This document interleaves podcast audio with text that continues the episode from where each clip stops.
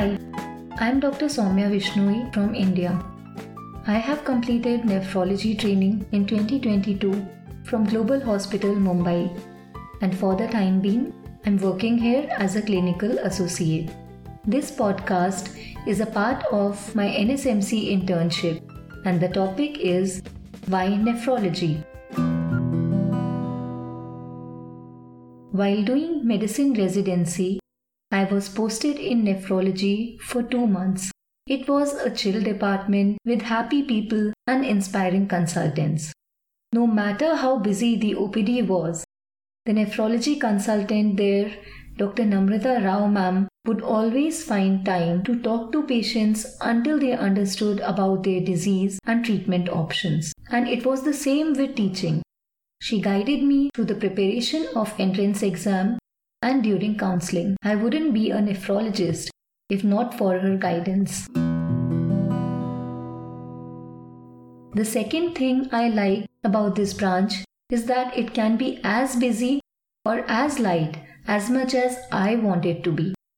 I can choose to do only OPDs or join a dialysis unit or even become a transplant specialist. So, for different phases of life, I thought that this branch can give me the flexibility to balance my personal and professional life. Thirdly, nephrology itself is a very balanced branch.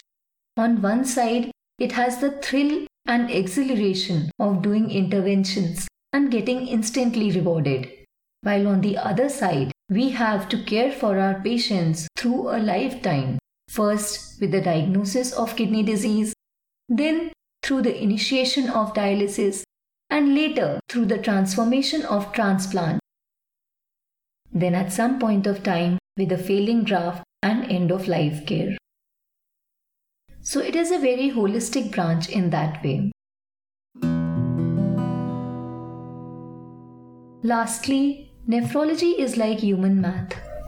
It is a very thorough branch Nowhere else is the everyday connection of physiology with clinical status of the patient more pronounced. Nephrologists are known for going to the root cause of every little abnormality, which I find quite challenging and fun. So, these are the reasons why I took nephrology, and now I'm super interested in transplantation.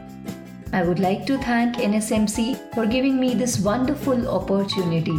And I would also like to thank Dr. Joel Topf, Harit Shah, Dr. Beje Thomas, and Dr. Priya John for guiding me in making this podcast.